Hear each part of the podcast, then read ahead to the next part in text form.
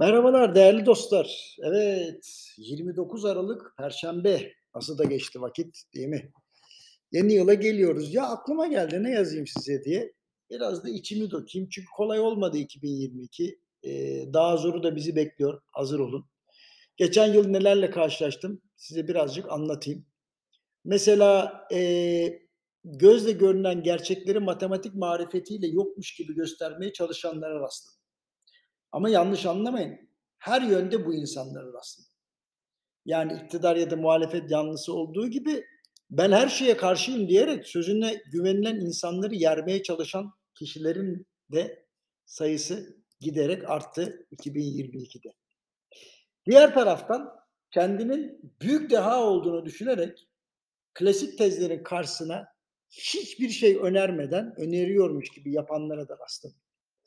Modası geçti bunların dediklerinde e hadi sen bir şey söyle diye cevap verdik.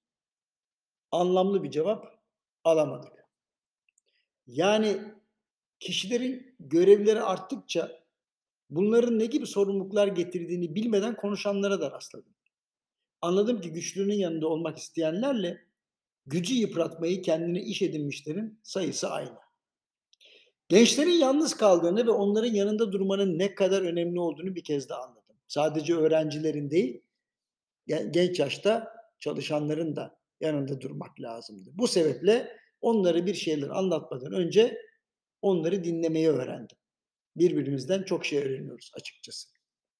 Vücut ve kafa sağlığının ne kadar önemli olduğunu bir kez daha anladım.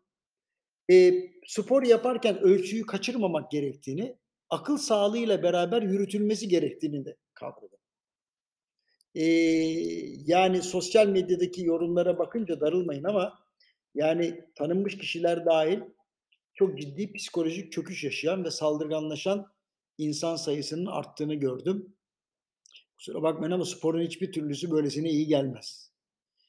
Ne yaparsak yapalım övgüden fazla yergi, destekten fazla köstek, gıpta edilmekten çok hasetlik görüyoruz. Yeni senede de böyle olacak.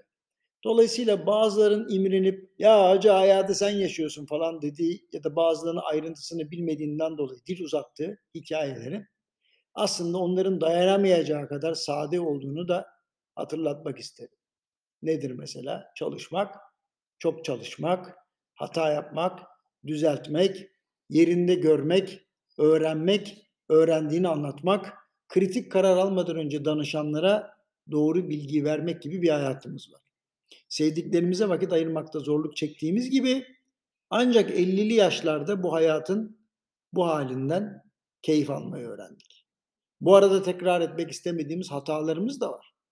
Onlardan da ders almayı öğrendiğimiz gibi başkalarının hatalarından da ders alıyoruz.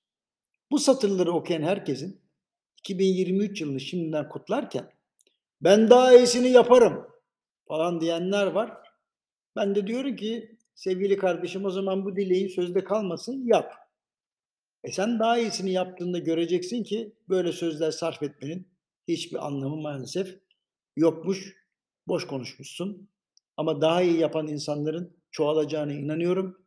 Yeni senede mutlaka daha iyi daha sağlıklı, inşallah daha güçlü, daha mutlu, daha müreffeh bir hayat yaşarız.